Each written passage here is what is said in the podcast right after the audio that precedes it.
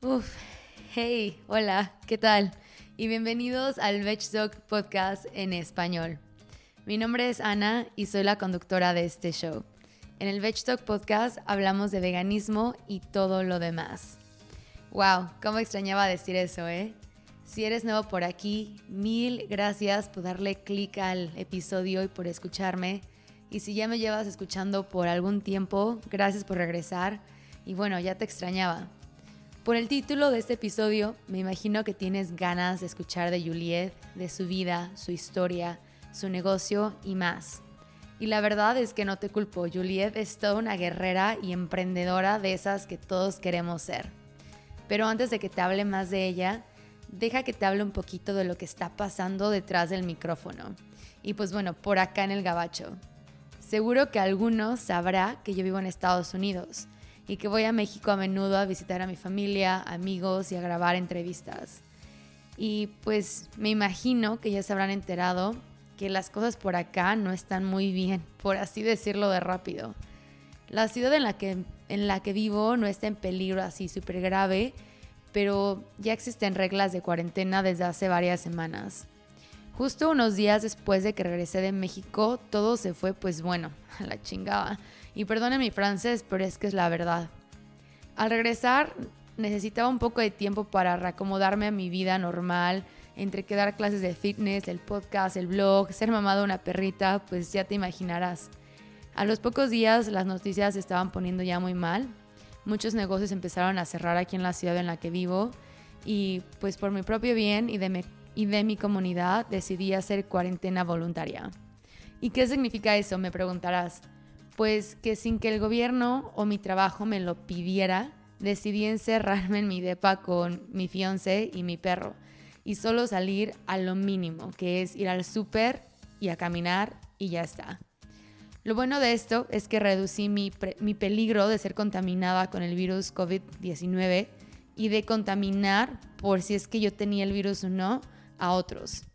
Lo malo es que la mitad, y bueno, un poco más de mis ingresos se fueron por el baño, porque pues ya no podía dar clases y pues es ahí donde su servidora gana dinero. Bueno, un poco de ello al menos.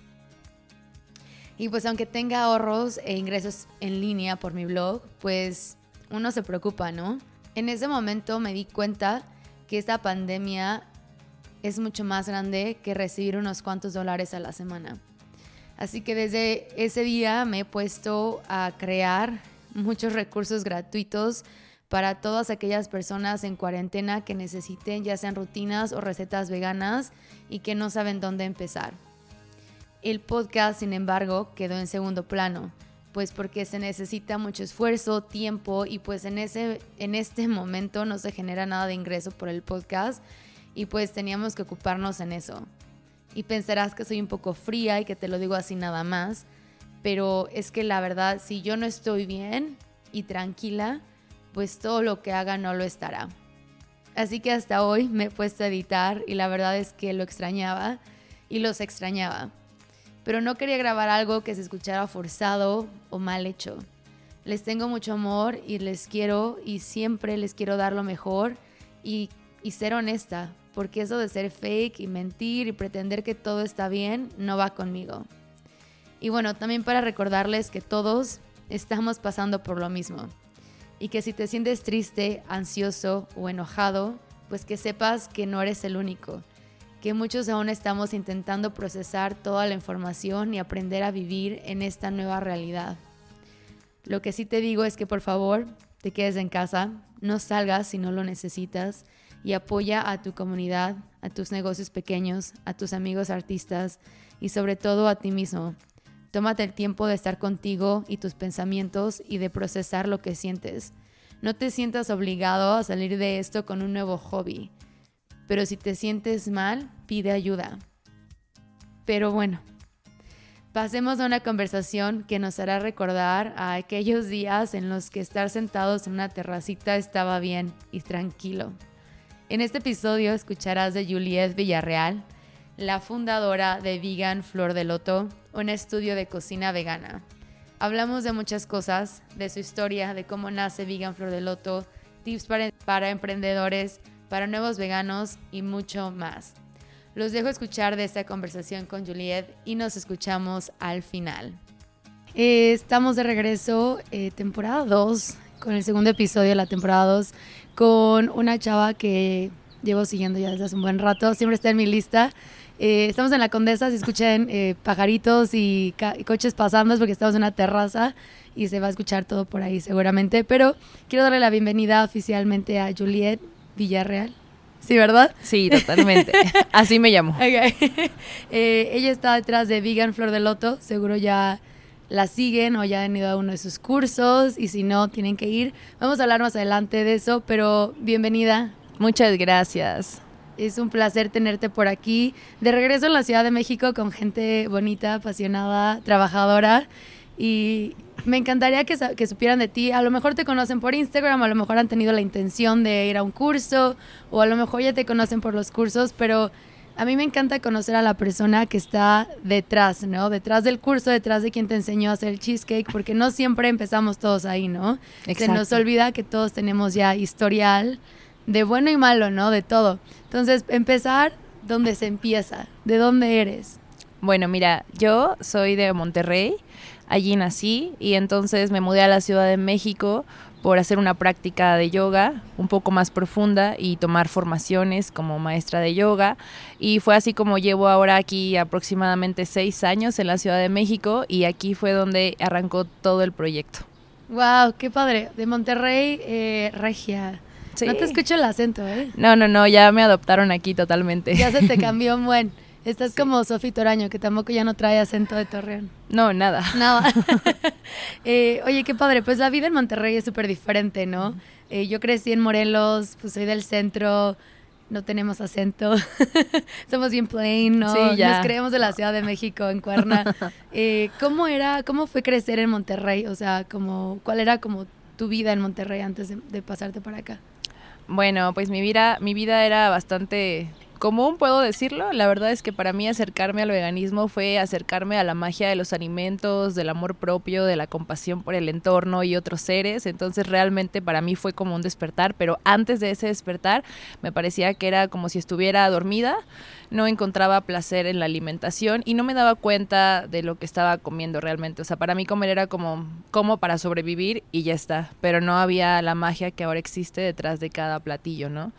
También, pues, no hacía yoga, tenía un sobrepeso muy fuerte, pesaba 142 kilos, yo bajé 64 kilos solamente con alimentación y yoga, nada de masajes ni inyecciones. Y la verdad es que el único deporte que hacía, pues, era la práctica de yoga y como bastante sutil, nada fuerte, ¿no? Y, pues, me transformó la vida justamente acercarme a la práctica de yoga y elegir ser vegana. ¡Qué padre! ¿Y cómo entras en tu vida? Porque... no sé cómo habrá sido tú, pero mi familia es cero de deporte, bueno, de fútbol, ¿no? Mi papá, pero solo comíamos sano, entre comillas, cuando queríamos bajar de peso. Mi mamá estaba a dieta, sin ofender, ma, te amo, pero todos estábamos a dieta en la casa, ¿no? De siempre. Siempre, o sea, de que pasábamos de tacos dorados a queso panela, ¿no? Y el pancito es delgadito. Sí. Y el ejercicio era para perder de peso, o sea, no era por el bienestar o el... por sentirte bien, ¿no? ¿Cómo era en tu familia? ¿Era algo parecido o sí estaban ellos más metidos en el deporte? No, nada parecidos. Mi familia, no, hasta la fecha no son deportistas. Como dices tú, les gusta de pronto ver el fútbol, pero no están cercanos a una práctica física de ningún tipo. Y pues la alimentación naturalmente era no solamente omnívora, sino realmente bastante omnívora. O sea, en Monterrey, pues ya sabrás, los regios consumen bastante carne y hay muchísimos lugares para que puedas comer de distintos tipos, que término medio y esas cosas que nunca entendí, pero existían. Y también había mucho consumo de lácteos, de hecho yo era fan de los quesos y mi familia también. Cuando me hice vegana, a mi familia le costó mucho trabajo porque no captaban qué era en sí el veganismo, por más que les explicaba. Y mi abuelita todavía me decía, hijita, pero es que son enchiladas, solamente tienen queso, no tienen nada. O me decían, solo tiene pollo. Entonces pensaban que la carne era solamente pues las carnes rojas, ¿no? Entonces les costó como yo creo que 2 años que todavía los visitaba y me decían, es que solamente tiene queso o pollo o es atún.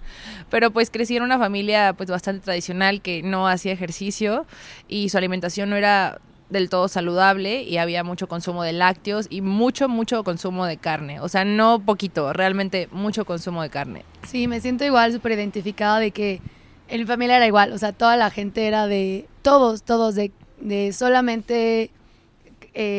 verduras era la lechuga, ¿no? El jitomate. Sí, y eso solo era, eso. Y hasta la fecha, o sea, los amo y los adoro, pero hasta la fecha es igual y es difícil, ¿no? ¿Cómo entra tu despertar? O sea, ¿de dónde conoces el yoga? O sea, ¿cómo? Porque crecer así y cambiar es difícil, ¿no? Es muy fácil, pues, hacerte la vista gorda y seguir, ¿no? Es, claro, es decir, fácil. Así nací, esto es lo que hay y ¿por qué cambiar? ¿Por qué tomarme ese riesgo que te saca de lo cómodo y lo que ya conoces por algo que realmente es incursionar en algo que... Pues es una tendencia, pero es bastante nueva para muchas personas aún. O sea, a lo mejor para mí ya es como que, sí, tofu, tempeh, miso, el hummus. Pero hay gente que le platico de eso y me dice, ¿qué es eso? Todavía. O guácala, ¿no? Ajá. O comen champiñones y qué asco, ¿no? O sea, se sienten horrible. Pero me pasa más que hay gente que no los conoce. Uh-huh. A las que sí los conoce. Sí. Pues mira, todo comenzó mi práctica de yoga en un centro en Monterrey que se llama Yoga Casa Shakti y un amigo les hacía la publicidad, el marketing, todo eso y entonces vi que les dejó como la reseña de haber tomado una clase allí y me llamó mucho la atención porque dije, mi amigo es hombre, dije, un hombre haciendo yoga y la reseña era muy buena, dije, ¿sentiste paz? Bueno, yo también quiero. Entonces lo que hice fue que un día saliendo de mi trabajo anteriormente, pues me dirigí a ese centro de yoga, tomé una clase y me pasaron muchas cosas.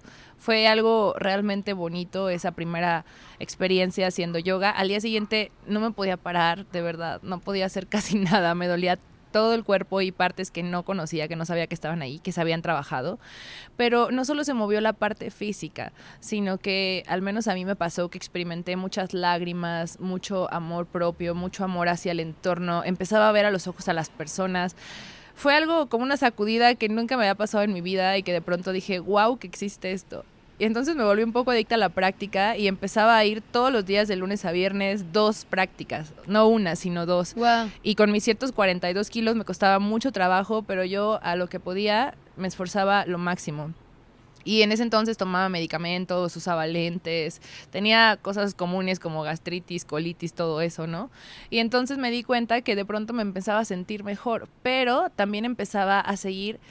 por aspecto de que me inspiraban mis maestros, eran señores de al menos 80 años que ya tenían una alimentación vegana o inclusive cruda 100% y siempre estaban leyendo y comiendo frutas, cuando salíamos del centro podíamos tomar las frutas que quisiéramos y entonces nadie ahí te decía que te hicieras vegano o vegetariano, sí vendían algunos libros, fue como me empecé a acercar a los términos leyéndolos. Y empecé a imitarlos, dije, de pronto salía de la clase y no me daban ganas de comer lo que siempre cenaba, porque practicaba en la tarde y te salía en la noche.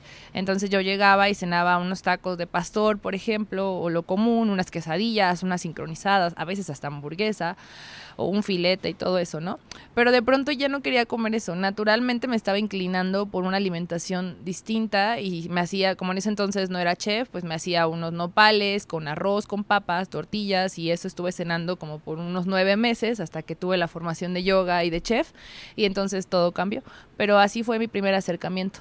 Qué bonita experiencia que una sola clase te haya movido tanto, ¿no? Que uh-huh. No solamente es físicamente, porque el mover tu cuerpo es esa energía que se mueve por todo, o sea, no es como los intestinos, sino todo se está moviendo, ¿no?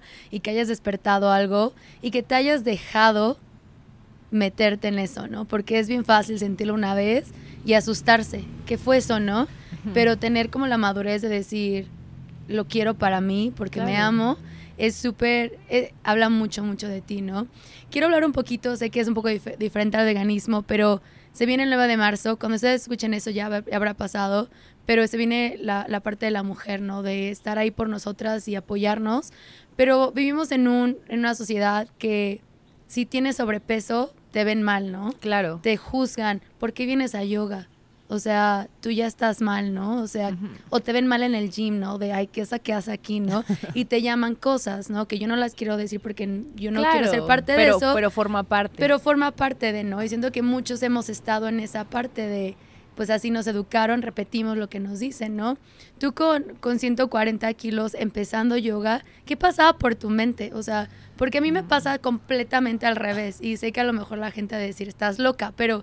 estás muy flaquita, ¿qué van a decir de ti? No, palito. Es exactamente lo... Como que aquí vienes a deshacerte, ¿no? Ajá, te dicen cañón. Cosas así. Sí, entonces... Todos tenemos como en la... que es trabajo, trabajo y trabajo, pero ¿qué pasaba por tu mente en ese momento de decir, wow? Bueno, en ese momento pasaba por mi mente que quería repetir una experiencia de que me sentía bien, me sentía plena haciendo la práctica y ya no me sentía solo un cuerpo andando por la ciudad comiendo automáticamente para sobrevivir, sino de pronto era un ser integral que tenía mente, que tenía un sentir y que se manifestaba a través de la práctica, o sea... Ese ser integral de pronto mío se alineaba y entonces conectaba con una parte de mí que al menos yo antes no conocía y me sentía mucho más plena porque ya no hacía ejercicio solamente por la parte física, sino de pronto lograr una postura era un reto más integral, más espiritual, de que esa postura me conectaba con la fuerza, con el equilibrio, con partes que tienen una estructura de yoga muy, muy linda. Porque antes, naturalmente, fui la típica persona que pagó toda la anualidad del gimnasio y fue una vez o dos veces, ¿no? Entonces la perdí por completo, o era la típica persona que brincaba con nutrióloga y me decían come 10 gramos de almendra y 50 gramos de pollo y si vas al Vips pide tal cosa y nunca logré seguir ninguna dieta porque me costaba trabajo hacerlo desde la parte más racional, pero cuando empecé a conectar con la parte emocional, con la parte integral que también soy, empecé a reconocer que podía hacer ejercicio no solamente por verme bien, sino por elegir sentirme bien y que merecía eso.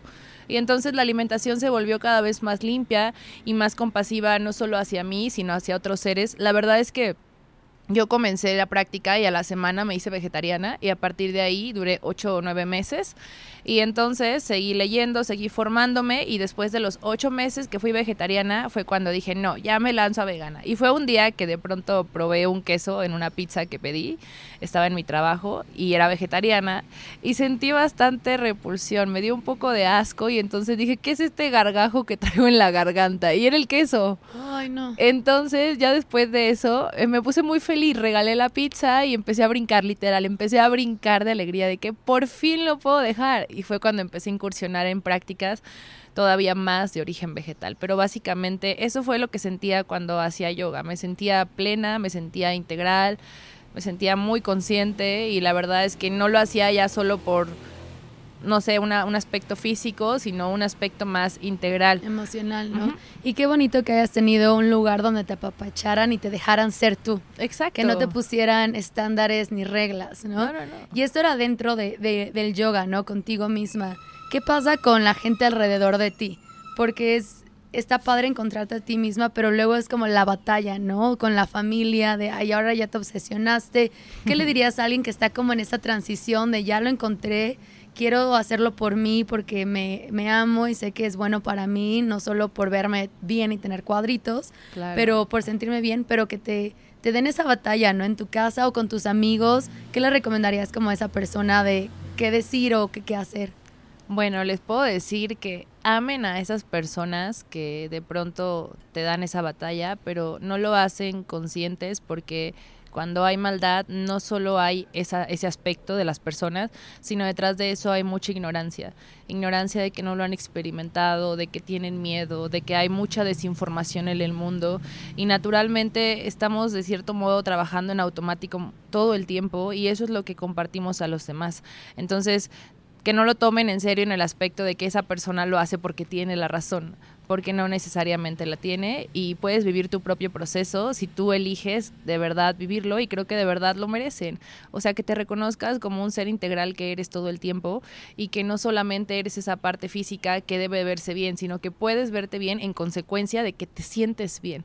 Entonces creo que estás en tu momento y que lo pueden vivir libremente si es que lo eligen hacer. Me encanta eso, porque sí es cierto, o sea, ya que te encuentras bien, no hay como que tomárselo tan en serio, porque quién sabe que estén proyectando ellos también, exacto, ¿no? Quién sabe a quién les dijo eso, que nada más lo están repitiendo sin haberlo procesado, ¿no? También. Y ya que entras a la parte como de que estás saltando ya de felicidad, que dijiste, ya por fin lo puedo dejar, ¿qué sigue? Porque no eras chef todavía ahí, ¿verdad? No. Ajá. No, ahí todavía no era chef. Pues de pronto empecé a hacer una inscripción en un centro gastronómico que estaba en Monterrey, bueno, creo que todavía está, y dije, bueno, pues es el más conocido, me voy a meter, empecé a incursionar y tomé la carrera, pero la verdad es que no me enseñaron nada de veganismo, tocan muy poco el tema y es porque les preguntas, pero lo que hice fue aprovechar todo el conocimiento en cuanto a la parte teórica, en cortes, en montaje, en la belleza de presentar un platillo, en crear equilibrios con las especias, con las texturas, con los sabores, con los aromas, para entonces crear mi propio contenido a base de plantas. Pero nunca me contaron así como que, mira, vamos a hacer un quesito de papa o vamos a hacer un chorizo de garbanzo. Nunca me contaron nada de eso. Y la repostería cruda todavía más lejos. No, y sin gluten, no, haz de cuenta que no existía. No inventes, qué fuerte. ¿Te costó trabajo como pues hacerlo así de, ok, lo voy a intentar, tengo que aprender esto, tengo que tocar la carne? ¿Te costó trabajo como pasar la carrera? Porque hay varios veganos que pues una o están en carrera de chef o están en carrera de nutrición y dicen, ¿qué onda, no? ¿Qué hago? ¿Qué hago? Sí. No, los veterinarios también. Sí, no inventes. Pues mira, yo tuve la fortuna de que no me costó trabajo porque mis maestros eran muy accesibles y la verdad es que yo también siempre he tenido ese poder personal de saber lo que quiero y hacérselo saber a las personas. Entonces les contaba mis ideales y lo importante que era mi sentir hacia no hacer esas prácticas.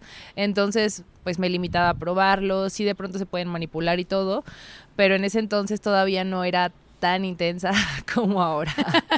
Entonces creo que fue un proceso y creo que fue perfecto, porque pues muchos años de mi vida estuve alimentándome con carne, con quesos y no lo veía como extraño. Justo algunas veces me pasó la semana pasada que tenía una cena con amigos y estábamos cenando una coliflor horneada, jitomate rostizado, hummus que hicimos, pan de masa madre, todo delicioso y un buen de ensalada. Fue de las cenas como más básicas, pero deliciosa realmente.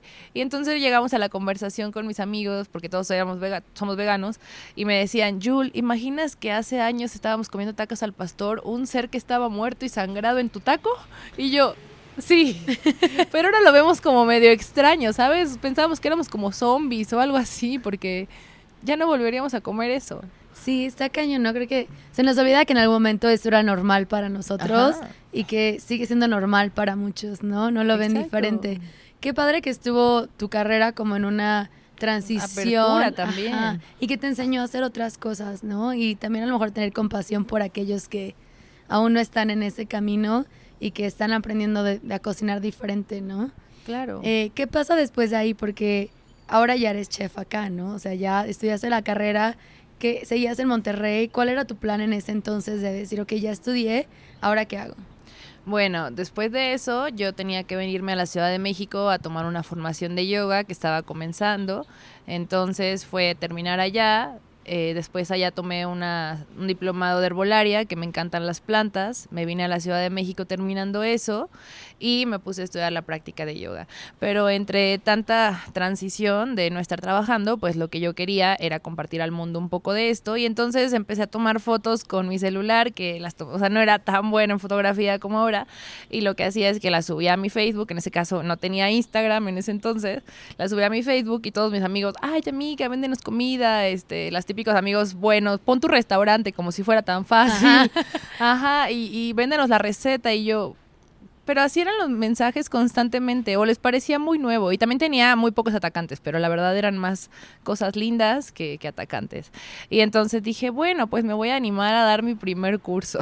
Y entonces estaba tomando la certificación y dije, bueno, voy a dar mi primer curso. En ese entonces daba un curso cada 3 meses, cada 4 meses. ¡Wow! Ajá, y entonces abrí la primera inscripción, le dije a mi pareja que me ayudara con una publicidad, la hizo así como pudo, con Pinterest, me agarró 1000 cosas, ¿no? En ese entonces pusimos las fotos que yo había tomado, unas que había en internet, no sabíamos tanto de derechos de autor y esas cosas, entonces empezamos a poner de todo un poquito para que se viera lo más colorida y atractiva posible. Y entonces la primera clase fue aquí en Ciudad de México, una amiga me prestó su sótano para darla ahí, estaba súper oscuro, empolvado, había calaveras, esqueletos, porque era un sótano así como estilo biblioteca, uh-huh. Había mapamundis, estaba muy, muy curioso, muy lúgubre el lugar. Y pues ahí di mi primera clase, ¿no? Y curiosamente se llenó, había 10 personas. Yo no era experta mucho en cómo enseñar, en la parte pedagógica me faltaba todavía muchísimos años que ahora tengo dando cursos, pero entonces di lo mejor que pude. Inclusive de ayudantes fue mi pareja, que hoy en día es mi esposo, y un amigo que teníamos de roomie en ese entonces cuando llegué a la Ciudad de México. Ellos fueron mis primeros ayudantes y se hacían bola porque mi estructura todavía era muy mala. Yo todavía no sabía cómo porcionar, no sabía cómo dictar, no sabía cómo controlar al grupo de la manera más amena para generar una experiencia y un aprendizaje al mismo tiempo, que no fuera solo teoría, sino que también abordara la práctica y al mismo tiempo sonrisas y alegría, aprendiendo a cocinar a base de plantas, que es ahora lo que hago. Pero esa fue mi primera experiencia y se llenó, o sea, desde el primer taller 1 tuve 10 personas y hasta la fecha sigo teniendo todos los talleres en 10 personas. Qué al padre. Contrario, se llenan de que 12, 15 y tengo que hacer devoluciones o abrir otra fecha. Wow, no inventes. ¿Hace cuánto fue esto? Esto fue hace 5 años y medio, más o menos. 5 años. Wow, ya hace muchísimo, ¿no? Ajá. ¿Qué pensaba tu familia de todo esto? Es decir, ahora ya anda haciendo yoga, dando cursos de comida vegana. O sea, ¿qué era como eso con tu familia? Pues la verdad, amigos, o a lo mejor también. Mi familia me apoyó bastante. Qué padre. Me decían, la verdad es que mi primer curso no fue tan bueno, me esforcé al máximo, pero yo no era experta, era buena cocinando, pero no tanto como ahora, y sobre todo la parte pedagógica, tuve que pulirla bastante, tuve que hacer muchos retros para que todos se llevaran una excelente experiencia, cada detalle, la iluminación, los asientos, la bienvenida, el método de cómo enseño no lo tenía, entonces realmente mi primera clase no fue tan buena y entonces les conté a mi familia y me decían, no, mijita, lo tuyo es dar cursos, pero lo decían de forma muy, muy sarcástica, pero aún así me apoyaban. ¡Qué padre! Aún así me apoyaban y la parte de yoga pues les encantó porque les gustó mucho ver mi cambio favorable de pérdida de peso, vieron que empecé a involucrarme en otras cosas que antes no estaban allí, empecé a leer bastante, aproximadamente un libro o 2 por semana. Qué cosa padre. Que hace, o sea, para mí era como que no manches que existen los libros, o sea, sí existían, pero en mi despertar fue como no manches, los quiero leer todos, era como conversar con una persona muy sabia que te enseñaba y te volvía todavía más ilustrada en muchas cosas y dije, no, aquí soy. Entonces les encantó. Y hasta la fecha me siguen apoyando mucho y pues les encanta. Lo único pesado a veces es que ahora viajo mucho y es pesado para ellos que a veces no tengo tanto tiempo para verlos. ¿No? Qué padre que te apoyaron y que haya sido una transición como padre, me imagino, como de nervios, ¿no? Muchos. Porque el empezar un negocio, a lo mejor que dijiste, a ver qué pasa, es de nervios, ¿no? Si es como de voy a darle todo, pero qué tal si no pega, ¿no? Qué tal si no lo hago bien. Y la parte que decías, pedagógicamente es difícil enseñar, o sea, enseñar. Totalmente. No, yo soy pésima, así ya los que escuchan sabrán de Matt, que va a ser mi esposo este año, cero español, y yo soy pésima para enseñarle español, o sea, horrible. Pedagogía y dar cursos es difícil, o sea, ¿cómo te enseñaste o ¿Cómo empieza toda esa evolución de Vegan Flor de Loto?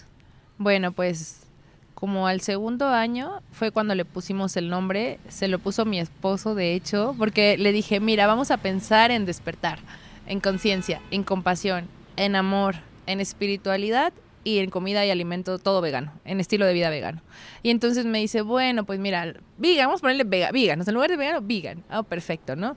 Y entonces surgió la palabra Flor de Loto, que es bastante común, pero para nosotros tenía una asociación muy directa con el despertar y pensamos en dónde se encuentra esa flor. Y a pesar de que está en un lugar con lodo y como muy feo, esta florece y se ve hermosa y es perfecta. Y entonces ahí aplicamos a que el entorno importa, pero no es lo único que define quién eres. Entonces tú puedes elegir despertar aunque estés en medio del caos y compartir esa bondad, esa belleza, ese amor a los demás y sobre todo que seas eso tú, reconocer que es parte de ti.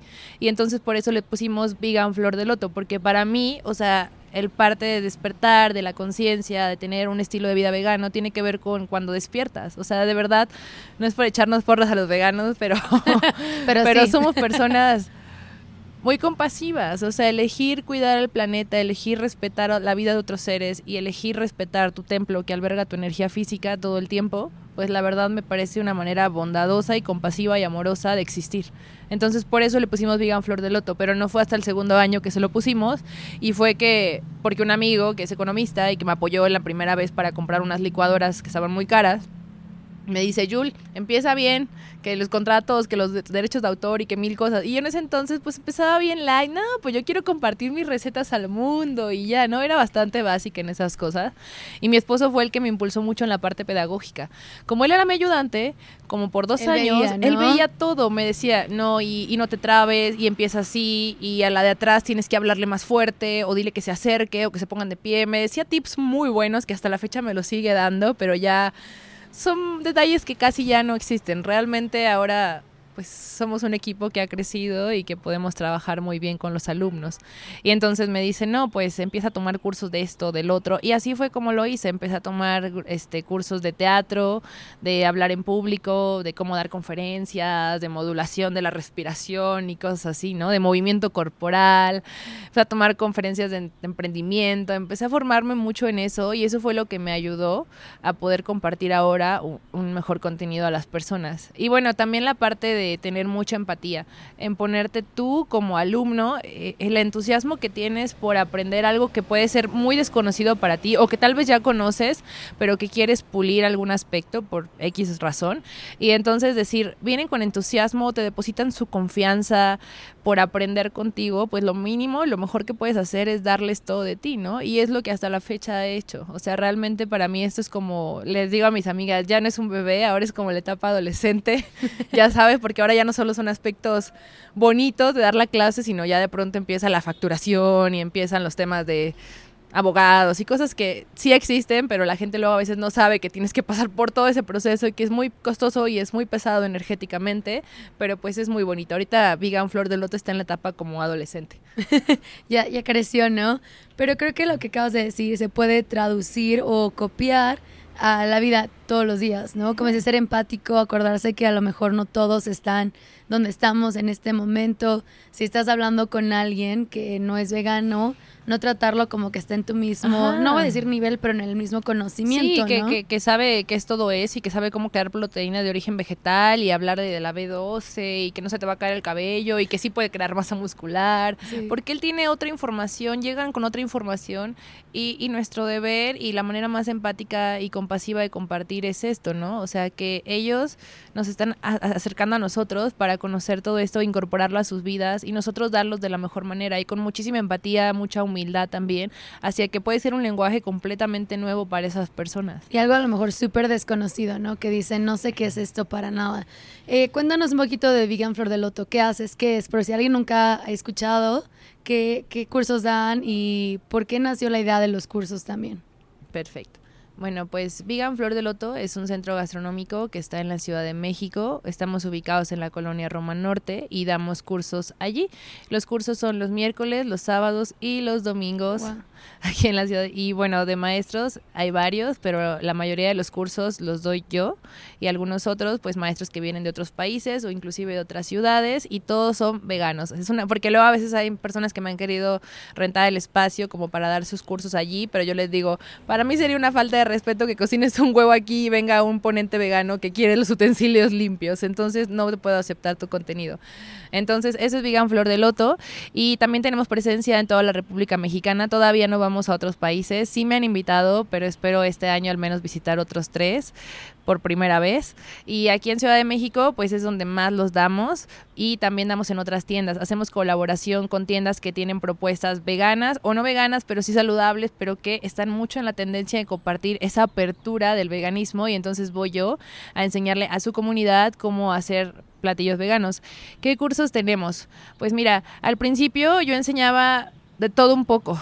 Les enseñaba en un mismo taller postres, cómo hacer un queso, cómo hacer un desayuno, cómo hacer un batido, cómo crear esto y el otro, pero me daba cuenta que era demasiada información y las personas no la podían asimilar del todo bien y la experiencia no era tan entera como yo buscaba. Y entonces fue cuando tomé un curso de pedagogía y nos hablaban de enseñar por módulos, que eso podía ser mucho más ordenado y podíamos enfocarnos más en cada detalle, en cada técnica, en cada proceso e ingredientes de cada taller. Entonces lo que hice fue hacer todo por módulos. Damos un taller de quesos veganos, pero es el módulo 1, el módulo 2 es un poco más complejo y es como ya más de fermentación, hablamos de ingredientes, pero cómo fermentar almendras, por ejemplo, cómo hacer un queso azul, pero con almendras. Entonces algo que me costó trabajo, pero que para mí fue más ordenado y noté que la experiencia era más favorable para mis alumnos. Ellos me comprendían mejor porque me podía extender bastante con un ingrediente, por ejemplo, no sé, que el agar-agar. Ya no era solamente decirles, sustituye la grenetina de origen vegetal. Ya les decía de dónde es, para qué lo pueden usar, qué cantidades, cómo se mide, la pureza, el sabor, el aroma, la calidad nutricional, etcétera. Entonces, la experiencia se volvía bastante nutritiva en el aspecto teórico y práctico para cada alumno. Y así fue como dividí todos los módulos. Salió quesos veganos 1, quesos veganos 2, repostería cruda y vegana, repostería vegana y horneada, es diferente, lo crudo es todo crudo y lo horneado es todo al horno. Qué chido. Otro también fue el de desayunos nutricionales, en el cual recibía muchas mamás, muchas familias que querían tomar ese taller para incorporarlo en su vida diaria. E incorporé también un poquito de cosmética natural, aprovechando los 7 años que llevo de herbolaria. Entonces, cosmética natural, hazlo tú mismo. Y el de shampoo y acondicionador sólido, también hazlo tú mismo. Y fue cuando me di cuenta, oye, no solo comemos por la boca, sino nuestro órgano más grande, la piel, también se alimenta. Y allí también hay pruebas en animales, ahí también hay químicos, ahí también contaminamos con plástico y miles de cosas. Allí también hay una gran área de oportunidad. Entonces, empecé a formarme con algunos químicos, con algunos diplomados. Aproveché muchísimo la parte herbolaria, que era solo plantas, y después empecé a formarme en aromaterapia, aceites esenciales, y dije, no, de aquí soy, voy a compartir todo esto, la energía, el alma de las plantas para la nutrición diaria y el cuidado de la higiene personal. Y creo que es parte del ciclo del veganismo, ¿no? Te abre las puertas en alguna forma, o sea, de alguna forma te abre las puertas, ya sea medio ambiente, o tu comida, o los animales, pero te empieza ese ciclo a ver, como te dices, mi piel, ¿no? ¿Qué me estoy poniendo todos los días? ¿Con qué me estoy lavando los dientes? No, ¿qué me estoy pasando todo, la ropa, sin querer? Oye, ¿de dónde vino? ¿Quién la está haciendo, exacto, no? Se escucha padrísimo, que ya estoy pensando cuándo voy a regresar para inscribirme un sábado. Bienvenida. Que vaya una de tus clases. Qué padre que hayas expandido tanto y que haya empezado en el sótano de una de tus amigas. Ajá, y la verdad es que toda mi producción, todas las pruebas que hacía, las hacía en mi casa y las hacía, o sea, mis primeros personas de estudio de mercado eran mis suegros y todos mis cuñados, que eran son tres cuñados y mis suegros, ¿no? Ellos fueron mis primeros comensales de los alimentos y todavía no son veganos, la verdad no, es que manches. Todavía cuando llegué dijeron, ay, tu novia es vegana y hace yoga, o sea, fue así como... ¿Por qué no tiene un trabajo godín y cosas así? De veras. Y canta rancheras, ¿no? Ándale, algo así. Ajá, ¿por qué no nos trae sus cortes de carne y nos enseña a hacer eso aquí en la Ciudad de México, en nuestra terraza? Pero pues yo no lo hacía, ¿no? Pero la verdad es que tuve muy buenas respuestas porque hasta la fecha todavía llevo postres para compartir y se acaban. Y ni siquiera saben que son veganos. Bueno, ya seguro saben por ti, pero... No, y los tamales se comen más de uno, de los quesos veganos con mollete se comen más de uno, me los pedían, incluso me empezaban a pedir para comprar y yo, no, pues bueno. Entonces tuve muy, muy buena respuesta. Hoy en día ya hago pruebas de estudio de mercado más amplias, a los seguidores de Instagram, oigan, pues quieren venir a probar, a los vecinos que te comento que son una restaurantera y para mi fortuna son veganos también, entonces... pues ya comparto esto para tener una certeza más en que la receta está equilibrada, en que está bonita cuando la presentas, y en que es nutritiva y en que es a base de plantas. Qué padre que hayas visto esa evolución y que no solamente haya sido exitoso, pero que el mercado lo esté pidiendo, ¿no? Porque, como dices, todos tus cursos están... o sea, vendidos, o sí, tienes que hacer más fechas, y los datos son buenos, o sea, no es como que des uno cada 3 meses, cada 6 meses están vendidos, quiere decir que la gente está interesada en conocer qué es el veganismo, en abrirse las puertas, o a lo mejor comer más basado en plantas, ¿no? Que a lo mejor no sean veganos, pero que se preocupen por ellos mismos, por su salud. Muchos que nos escuchan son emprendedores o quieren abrir un negocio por la falta de en su ciudad o en su estado. Cuéntanos qué ha sido lo bueno y lo malo de ser emprendedora con un negocio vegano en la Ciudad de México, porque no sé cómo sean nuestros estados, pero qué ha sido lo bueno, lo bonito y lo, ya sabes, lo que le desearías a alguien, o te dirías a ti misma, a lo mejor empezamos por ahí, ¿qué te dirías a ti misma hace 6 años cuando dijiste, voy a intentar, a ver qué hago? Bueno, me diría a mí misma, no tengas miedo, eres tu mejor recurso en toda la vida, o sea, eres tu mejor capital humano, invierte en ti y eso que inviertes en ti, compártelo al mundo porque solo así se expande. ¿Qué quiero decir con esto? Hablemos del amor, ¿no? Cuando tú compartes amor, este se multiplica y se expande y beneficia a más de uno, inclusive a ti, directa o indirectamente, una persona... con este estilo de vida o con ese amor, vamos a verlo como esa fue lo que repartimos, pues realmente eso regresa a ti.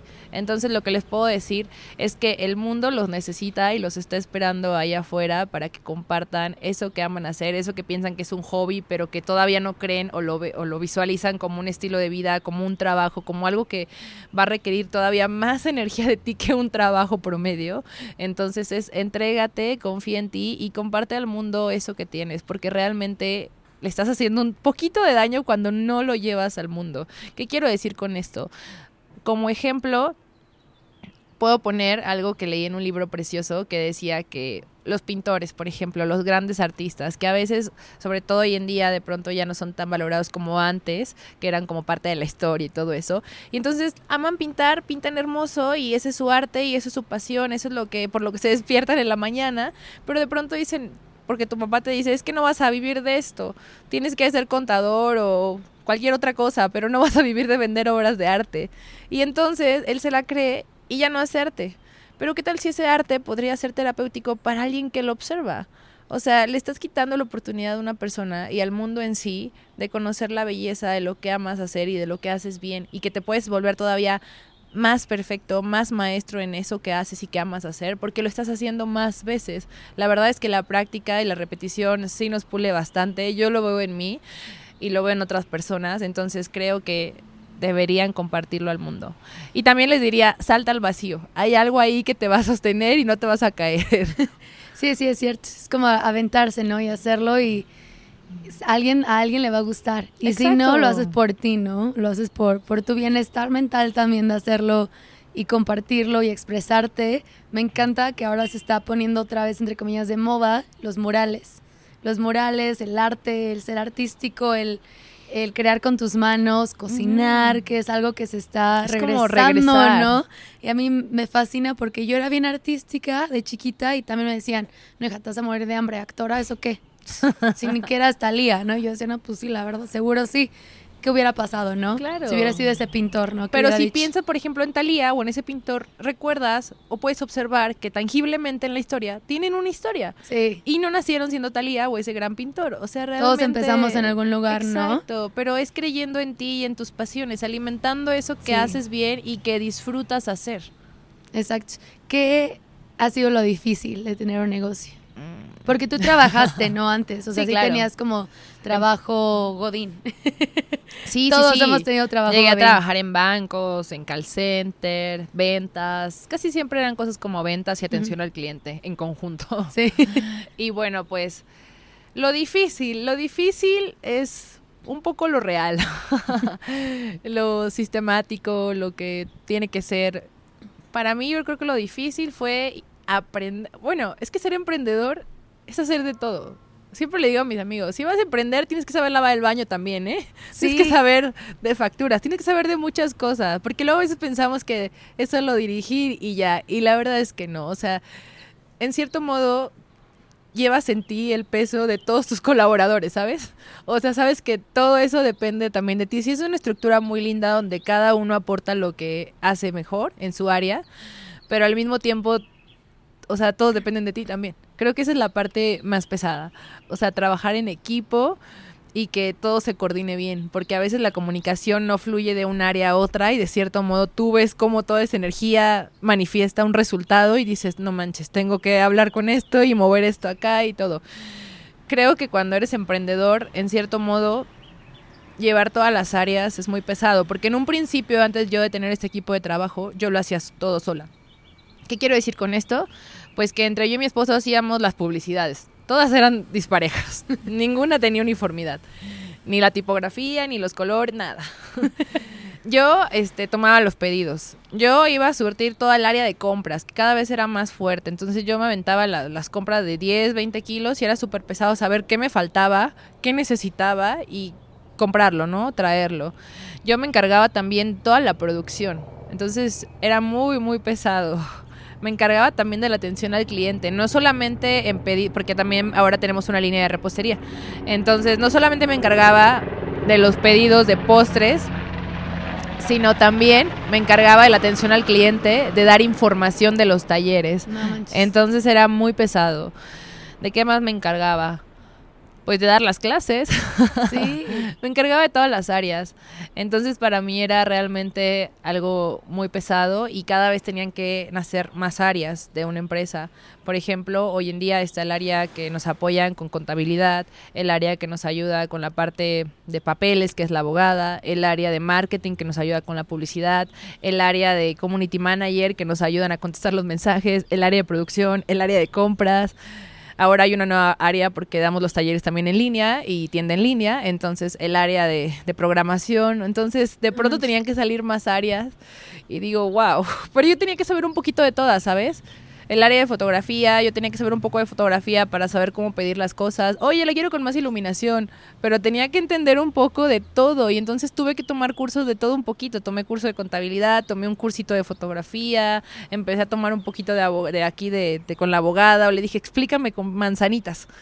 Eso creo que fue lo más pesado, como entender tantos procesos que eran importantes en una empresa y que hacían que esto pudiera crecer más. O de pronto me empezaban a hablar algunas tiendas y me decían, oye, sí puedes dar el curso con nosotros, o sí puedes dar la conferencia a 40 personas, pero necesito que me des una factura. Y yo así, pero es que yo solo doy curso. Yo no sé cómo dar facturas. Ajá, ¿no? Y ahí me tienen, ¿no? La parte de lo administrativo creo que también fue algo que para mí, al menos, fue todo un reto, porque yo estaba en el área gastronómica y creación de contenido. Entonces, de pronto tienes que entender de todo un poquito y que todo funcione. Eso fue lo que más me costó trabajo. Sí, está cañón. Me da hasta estrés de pensarlo, sí. Y me siento súper identificada. Yo estoy en el momento pregnant, ya sabes, embarazada, de que todo lo hago todo yo y entre Matt y yo. Y sí, es de saber de todo, ¿no? Y entre dos países, que la factura de aquí, que la de allá, que los impuestos de allá, que los de aquí. No, es una frega. ¿En qué momento dijiste o cómo supiste que era el siguiente paso de hobby a ya tengo que me paguen? O sea, sí está cañón, ¿no? Porque un hobby es un hobby porque no te pagan, no es carrera, no es negocio. ¿En qué momento dijiste, esto se tiene que hacer bien de negocio y es momento de ponerle dinero para traer a alguien en el equipo? Porque es difícil decir, invertirle, ¿no? Ahora sí, bueno, en vez de que nos vayamos a Cancún de vacaciones, hay que usar ese dinero, claro, y pagarle a alguien. ¿En qué momento fue que dijiste, no, ya, o sea, hay que invertirle al negocio? Bueno, empecé a alimentar todavía más esa pasión que tengo por compartir salud y bienestar a base de plantas a las personas, y lo elegí como prioridad. Te digo que para mí era como el bebé que tenía que cuidar en las mañanas, en las tardes, en las noches, y ocupaba muchísima atención, como un hijo. No tengo hijos todavía, pero siempre pienso que esto es como tener uno, de verdad, se los prometo. Entonces me di cuenta que podía invertir un poquito más en eso y naturalmente tuve que hacer algunos pequeños sacrificios, como dices tú, viajes o incluso cosas personales para poder creer en eso que yo podía manifestar. Entonces, ¿cómo lo empecé a hacer? Pues que ya me estoy recordando porque ya tiene rato que esto se estandarizó. Pues nadie me informó y me dijo que tenía que tener todas estas áreas, pero ya de pronto era una demanda muy fuerte para mí, que al menos, a lo mejor la gente no lo sabía, pero yo sí lo estaba experimentando. Ya de pronto llegaban, un ejemplo, 100 mensajes en un día a la cuenta de Vegan. Y eso sumando Facebook e Instagram. Y también a WhatsApp, eso no los cuento, nunca los conté, pero eran bastantes. Y entonces era en tu tiempo tienes que tener tu propia vida. Decía, o sea, y estoy llegando a un punto de desequilibrio. Ya no estaba en el punto de equilibrio, estaba en el punto donde trabajaba todo el tiempo y ya no tenía tiempo ni de hacer yoga, ni de comer saludable. Y esto lo estaba creando contenido, pero se volvió un poco automático y era muy desgastante para mí.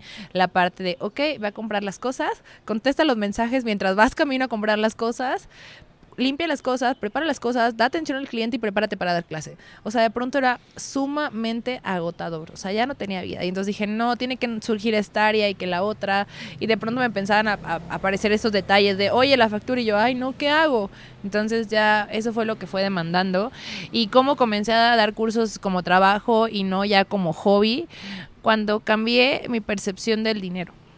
O sea, dejé de verlo como un papel y lo empecé a ver como una energía. O sea, para mí ya el dinero no es en un papel, es un papel que le depositas una energía de un trabajo que fue acumulado y que aquí está. Entonces lo empecé a ver como un intercambio bastante justo, donde esas personas hicieron un trabajo energético con su energía física para poder manifestar ese papel, esas monedas, esa transferencia, ese PayPal, todo eso, para entonces compartírmelo, intercambiándolos para que yo les diera un poco de mi energía. Entonces dije, qué bonito compartir esta energía tan nutritiva al mundo y que al menos yo sé que está valiendo mucho la pena porque detrás hay muchísimo esfuerzo y entonces había bastante demanda. Ya la gente me decía, no, es que quiero otro curso. Incluso no te miento, tengo alumnas desde hace los 4 o 5 años que comencé y hasta la fecha ha sido como su 20º curso. Siguen yendo. Entonces es bien bonito, incluso algunas de ellas han llorado en algunos cursos de alegría, de que qué bonito verte crecer y que ahora tengas este espacio tan lindo y que cada vez nos puedes consentir más y hasta la fecha me has cambiado la vida. Alumnas que comenzaron por ser más saludables, ahora ya son veganas y todo comenzó con inspiración y con mucho amor y compasión hacia su proceso. O sea, yo siempre fui muy respetuosa y cuando les contaba toda la historia del veganismo lo hacía con bastante humor. Les decía cosas como, a ver, han ido a un establo y me dicen, no, que sí. ¿Han visto vacas? Sí. ¿Qué les quieres hacer? ¿A poco te las quieres comer ahí? No, pues no me las quiero comer. O, por ejemplo, les decía, ¿tienen mascota? No, pues sí, se llama Pedrito, Panchito, como se llame su mascota. ¿Y te la quieres comer llegando a tu casa? No, pues no, es de la familia. Y les digo, pues imagínate que tienes, no sé, de mascota un cerdo, una gallina, ¿te la querrías comer? Y se ponen a pensar, pero lo decía todo con tanto humor que ellas realmente lo veían bastante bien, o sea, no era como que está siendo agresiva en la manera en que quieres que imponerme un tipo de alimentación que a lo mejor yo no estoy lista. Entonces es una transición muy linda, pero cada vez se hacía más demandante y hasta la fecha, no te miento, yo creo que sí podría dar clases toda la semana, pero no lo hago también por respeto a mi tiempo. Por la parte de que en qué momento yo me pongo a escribir libros, a crear contenido gratuito también para las redes sociales, no podría. Y eso más, tener una vida propia, pues realmente sería muy difícil. Y por eso solamente doy clases miércoles, sábados y domingos, que detrás de cada clase hay muchísimo trabajo. Y aunque ya no directamente yo haga el área de producción y de compras, realmente mi energía está ahí. O sea, mi mente está ocupada en que checklist, está listo, perfecto. Entonces me da más libertad para crear más contenido y compartirlo a más personas todavía, porque comenzamos solamente trabajando de manera presencial hasta que nos mandaban mensajes de otros países y de otras ciudades que dije, bueno, vamos a trabajar en contenidos en línea, en PDF. Hasta ahora pues estoy trabajando en un libro también que va a salir este año, espero, y si no el otro, de todos modos espérenlo. Entonces realmente dije, mi energía necesita distribuirse de una mejor manera y necesito un equipo de apoyo que me ayude a hacer esas cosas que antes hacía yo, para yo poder tener la libertad de ofrecer todavía más a las personas que confían en nuestro trabajo.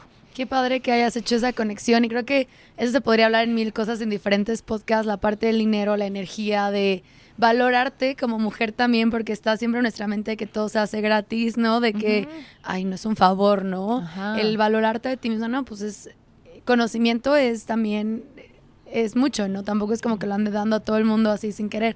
Qué padre que te haya pasado eso y qué inspiración, no solo para otros emprendedores, pero para mujeres, ¿no? Que tú hayas sido la cabeza del negocio y decir, y la imagen y lo que tú haces, que lo esparzas al mundo, y que tu esposo también haya sido parte del equipo, ¿no? Que no te haya dejado así como hay su hobby, ¿no? Tus pilates, ¿no? Te vas a tu clasecita. No, es me negocio, apoyó bastante. Cabrón.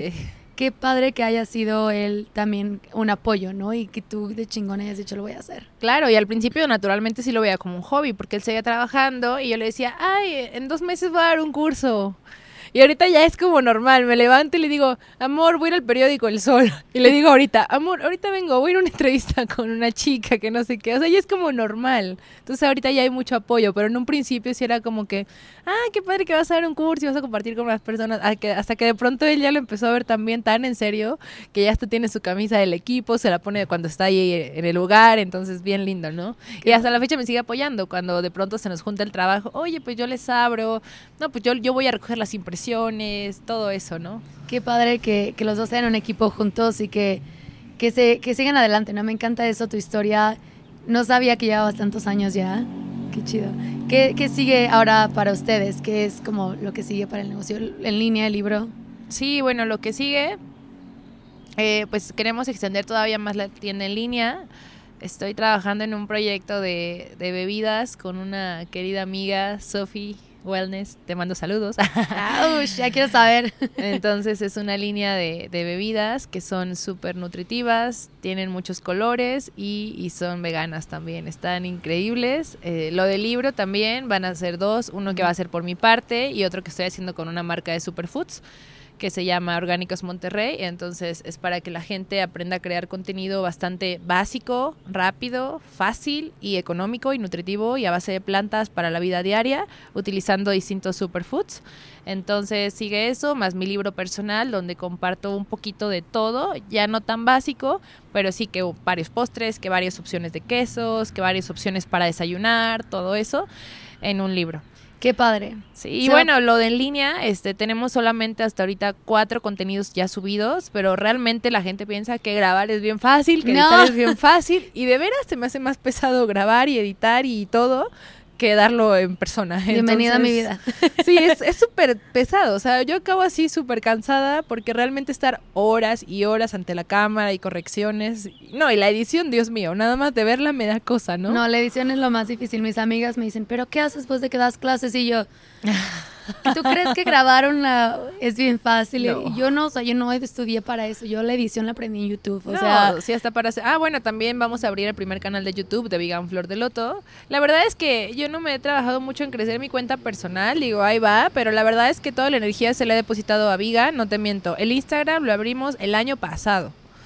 Sí, no éramos tan Instagram friendly y esas cosas, o sea, realmente fue cuando dije, no manches, todo el mundo sube historias, y eso porque hice una colaboración de un taller de fermentos con una amiga que es psicóloga y es chef también, y entonces cuando llegaban las verduras, los proveedores, yo veía que agarraba el celular y hacía historias de todo. ¿Y tú qué haces? Yo decía, ¿por qué grabas todo? Son verduras. Y ella, y me lo trajo, que no sé qué, y aquí con... Y yo, no, pues qué padre, ¿no? Y entonces dije, voy a hacer eso. Y hasta ahorita, Dios, o sea, tenemos que subir contenido. Sí, es lo difícil, ¿no? Pero qué padre que tu negocio creció sin tener redes sociales. Ajá. Creo que eso está todavía más padre, porque creo que ahora muchos negocios como que sí piensan que las redes es todo, que sí trae mucho y es como padre esparcirlo, pero ver que tu negocio creció presencialmente, primero, habla increíble de ustedes, porque dice que la gente era de recomendar. Sí, eso es lo más importante. Todavía me siguen llegando muchas recomendadas, y hasta ahorita les sigo dando ese consejo a mis amigas que también dan talleres o que tienen negocios. Le dije, no te enfoques en captar nuevos clientes, enfócate en fidelizar y tratar y darle lo mejor a quienes ya te depositaron su confianza. Y ya con eso, o sea, para mí, por ejemplo, es fácil, porque, por ejemplo, las que tomaron el taller el mes pasado, ya las tengo inscritas en el que viene, y muchas veces no tenemos ni que anunciarlo, no te miento. Ahorita estamos casi inactivos, casi no pagamos publicidad a redes sociales. ¡Qué padre! ¡Wow! Goals. Está increíble, pero sí es cierto, es de que ocuparse lo que ya tienes, porque no es tener números en las redes sociales. Ajá. Eso es puro ego, la neta. Tener números grandes es puro ego. No te va, o sea, si no tienes una comunidad que esté ahí contigo, que sí cree en ti y quiera hacer lo que tú haces, no sirve de nada tener 1,000,000 de seguidores. Exacto. Cero, o sea, cero. Entonces sí es como preocuparse en lo que ya tienes, en lo que estás haciendo, en tratarlos bien, pues que sea una comunidad padre, ¿no? Algo de valor que de cierto modo mejore sus vidas, porque si sus vidas mejoran, la tuya también, te digo, indirecta o directamente, esa persona feliz y plena y que ya se volvió vegana, realmente va a llegar a ti esa información, esa energía, de algún modo. Sí, cañón. No puedo... Mejor forma de terminar esto. Antes de que te vayas, somos bien foodies por aquí, nos encanta la comida, obviamente. Acabamos siempre con preguntas rápidas para que te conozcan de otra forma. Ya sabemos que te gusta comer también y eres chef, obviamente. Entonces, quiero que nos cuentes. Son súper rápidas. La primera es, ¿cuál sería tu cena perfecta, incluyendo entrada, plato fuerte y postre? Mi cena perfecta. Perfecto. Mira, de entrada... Me encantan las cremas de vegetales. Me encantan las cremas de vegetales que previamente fueron como rostizados o un poquito sofritos y ya posteriormente en la licuadora, ¿no? Y que tengan como esa textura, pues, de los demás ingredientes. Mi favorita es la crema de poblano servida con elote. Me encanta, está muy rica. Y además, como tiene... En la receta no es de la India remojada, está como suavecita y eso hace que la textura de la crema sea más homogénea y sedosa. Eso está increíble. La he hecho en Navidad y en Año Nuevo, de hecho, como entrada. Como plato fuerte, yo creo que elegiría una coliflor rostizada al ajillo, con aceite de oliva, con un poquito de curry encima, jitomates rostizados por 1 hora también con pimienta y aceite de oliva, algo como muy básico, solamente 2 elementos más el jitomate, pero el proceso de la hora completa le da una textura al jitomate completamente distinto. Y como guarnición, yo creo que me encantaría una pasta a la 3 quesos, o sea, tal cual. En 3 quesos yo utilizo uno que hago de papa, uno que hago de almendra y uno de nuez de la India. Y de verdad parece una pasta a la 3 quesos. Y ya nada más la sirves con cebollín finamente o con perejil picado finamente. Y bueno, así como lo más fuerte, que sería de favorito. Quiero esa receta. Tengo que venir a tu curso. Sí, eres bienvenida. Pues yo creo que serían unas tortitas de camote en salsa de jitomate o algo así. O tal vez unas de frijolitos con plátano macho y cebollita en forma de medallón o en cuadritos o algo así. Y ya nada más le pongo la salsa encima para que tenga un poquito más de humedad. Y como postre favorito, pues mira, amo el chocolate. Sí. Entonces yo creo que sería un pudín de chocolate, un cheesecake de chocolate, una natilla de chocolate, algo de chocolate. ¡Qué rico! Ajá. Ya se me antojó. Tengo que venir a que me enseñes todo eso. Eres bienvenida cuando quieras. ¿Qué prefieres, desayuno, comida o cena? Cena. ¿Cena? Sí, diciendo que mexicanos somos bien de cena, ¿no? Sí. Como que es el plato más fuerte. ¿Té o café? Té. ¿Qué tipo de té? Pues mira, me encanta el té verde matcha. Me encantan los tés herbales, la típica de manzanilla con lavanda. Riquísimo. Me para encantan. Dormir. Me encantan los tés, el té de Tuzli. Me encantan los tés. Qué rico. ¿Tus especias favoritas para cocinar? Canela, cúrcuma y paprika. Y podría agregar comino. O sea, esas 4 me fascinan. Sí, qué rico. Me encanta el comino y la paprika. ¿Salado o dulce? Salado. Y eso que soy fan de la repostería. Ajá, te voy a decir, todo tu Instagram es de repostería. Es que más bien para mí crear repostería es como crear una obra de arte. Cañones. Es como crear un cuadro en un plato que te puedes comer. Entonces sí, me gusta manifestarlo. Pero es más de salado. Ajá. Sí. ¿Chocolate o crema de cacahuate? Chocolate. Con crema de cacahuate. Combinado. Sí, por oye, favor. No manches. No te puedo dejar elegir. ¿Qué te llena? No tiene que ser comida.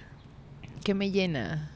Me llena ver sonreír a las personas. Me encanta cuando sonreímos porque es desde lo más espontáneo y auténtico que puede dar el ser humano a otra persona, a un espectador que te está mirando, ¿no? Es bonito porque lo compartes desde adentro, ¿no? Entonces, cuando veo a mis alumnos felices, con casi los ojos así lagrimosos de alegría y entusiasmo como niñas pequeñas, me alimenta bastante y me da energía para seguir de pie y abrir una fecha más. Y aunque a veces estés súper agotada o detrás haya toda una historia de vida personal y real, pues es como... Por eso me despierto. Ay, qué bonito, sí. Cuéntanos dónde, bueno, ya nos dijiste dónde estás, pero para que te sigan, por si no escucharon bien, dónde das clases, dónde están las redes sociales, pimpéate, vaya. Perfecto, pues mira, estamos en la Ciudad de México, en la Colonia Roma, en Mérida 150, en la delegación Cuauhtémoc, que es un lugar como muy, muy ameno, muy bonito para trabajar, porque también se escuchan los pajaritos, no hay tan, bueno, el lugar donde estamos no hay como tanto caos y todo eso en cuanto al tráfico. Y en redes sociales nos pueden encontrar como Vegan Flor de Loto en Instagram, en Facebook, y la página web también es veganflordeloto.com. Perfecto, y para que te sigan a ti, ¿tú cómo estás? Bueno, yo estoy como Chef Julieth Villarreal en Instagram y en Facebook, pero donde más subo así como contenido es en mi cuenta de Instagram. Ok, perfecto, para que te sigan ahí. Muchísimas gracias, un placer conocerte en persona. Gracias. Me encanta seguirte, ya me voy a inscribir a tus cursos. De Bienvenida. Hecho, un buen de familia de Australia vienen por la Ciudad de México, les voy a pasar para que vayan a tomar un curso de comida contigo. Muchas gracias. Para que les encanta cocinar también. Pues son bienvenidos todas las personas que nos están escuchando, tú también eres cálidamente bienvenida, gracias por darnos este espacio y por permitirme compartir mi energía y por compartirme la tuya. Gracias, pues acabamos, hablamos otro día. Adiós. ¿Qué te pareció, bella amigo? ¿A poco no Julieth hace cosas increíbles? Síguela en Instagram como Vegan Flor de Loto para saber sobre sus últimos talleres presenciales y en línea y estar ahí atentos a su libro. Y si te interesa conocer a otros veganos, saber más del podcast y conectar con nosotros, únete a nuestro grupo de Facebook donde compartiremos recetas, videos, artículos y donde podremos ampliar estos temas y sacarnos a todos de dudas, especialmente si eres nuevo en esto del veganismo o si llevas muchos años y quieres compartir tu historia también por ahí. Búscanos en Facebook como Veg Talk en español para el grupo y Veg Talk Español para la página. Les dejo el enlace en el Instagram y en el Facebook también, donde también nos encuentras como Veg Talk Español. Acuérdate que si nos escuchas por iTunes, porfa déjanos 5 estrellitas y lo que piensas. De esa forma podemos aparecer en los podcasts destacados de iTunes y más personas pueden escuchar del veganismo. Espero que estén bien, especialmente en estos tiempos tan raros. Cuídate mucho, cuida a tu familia, diles todos los días que los amas. Esténse en casa y nos escuchamos la próxima semana. Hasta luego, bella amigos.